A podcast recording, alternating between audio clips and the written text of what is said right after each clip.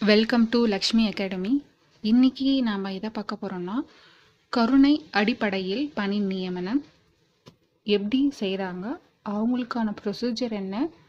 நாம் எப்படி நாம் அப்ரோச் பண்ணுறது அப்படின்ற டீட்டெயில் இந்த வீடியோவில் உங்களுக்கு இருக்கும்.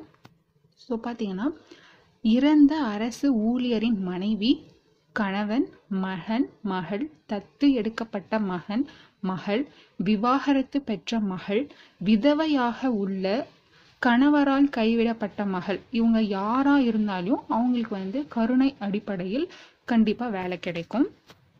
அந்த அரசு ஊழியர் இறந்த தேதியிலிருந்து மூன்று ஆண்டுகளுக்குள் விண்ணப்பிக்க வேண்டும். சரிங்களா?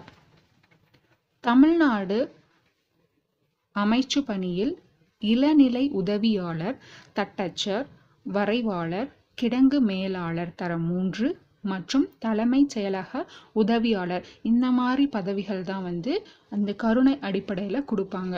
இந்த உதவியாளர்ல இருந்து செயலாளர் அந்த உதவியாளர் வரையும் இந்த கருணை அடிப்படையிலான வேலைகள் அமையும்.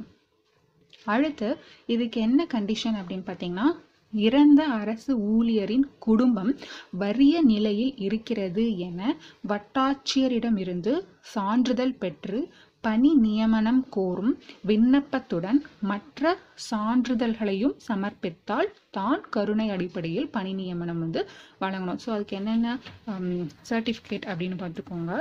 இதுக்கு இறந்த அரசு ஊழியர்கள் பணிபுரிந்த அலுவலகத்தின் அலுவலர் மூலம் நியமன அதிகாரிக்கு விண்ணப்பிக்க வேண்டும். சரிங்களா? அந்த ஆஃபீஸ்ல இருந்து இங்க வந்து நீங்க விண்ணப்பிக்கணும். என்னென்ன சர்டிஃபிகேட் அப்படின்னா கருணை அடிப்படையில் பணி நியமனம் கோரும் காலஞ்சென்ற அரசு ஊழியரின் வாரிசுதாரரான விண்ணப்பதாரரின் விண்ணப்ப கடிதம். ஒன்று. இரண்டாவது வந்து இறந்த அரசு ஊழியரின் இறப்புச் சான்றிதழ் இறந்த அரசு ஊழியரின் வாரிசு சான்றிதழ் இறந்த அரசு ஊழியரின் இதர வாரிசுதாரர்களின் மறுப்பின்மை சான்றிதழ்கள்.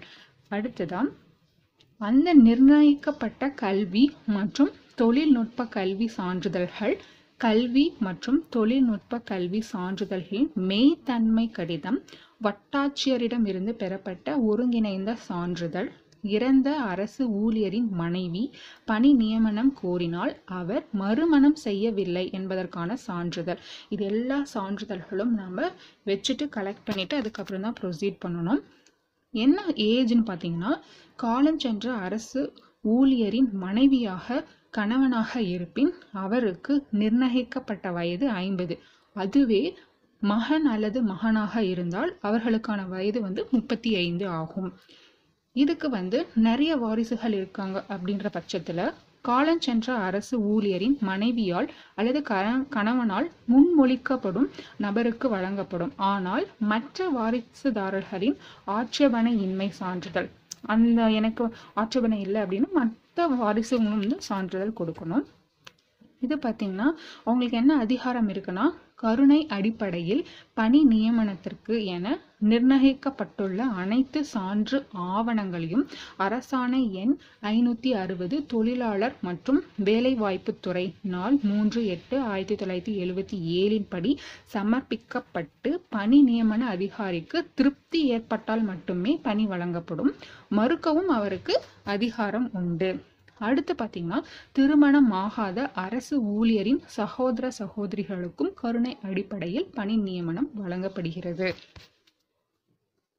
அடுத்ததா விஆர்எஸ் வாங்குறவங்களுக்கு மருத்துவ இயலாமையின் காரணமாக ஓய்வு பெறும் அரசு ஊழியருக்கு அவர் மருத்துவ இயலாமையின் காரணமாக ஓய்வு பெறுவதற்கான மருத்துவ குழுவினரால் அளிக்கப்படும் அந்த சான்றிதழ் அரசு ஊழியர் பணிபுரிந்த அலுவலகத்தில் அவர் எந்நாளிலிருந்து ஓய்வு பெறுகிறார் அப்படின்ற அந்த சான்றிதழ் மருத்துவ இயலாமையின் காரணமாக ஓய்வு பெறும் அரசு ஊழியரின் பணி பதிவேட்டின் நகல்.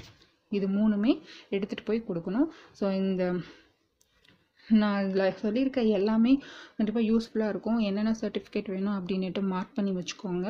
ஸோ இது எல்லாருக்கும் யூஸ்ஃபுல்லாக இருக்கும்னு நினைக்கிறேன். ஸோ தேங்க்ஸ் ஃபார் வாட்சிங் this video thank you so much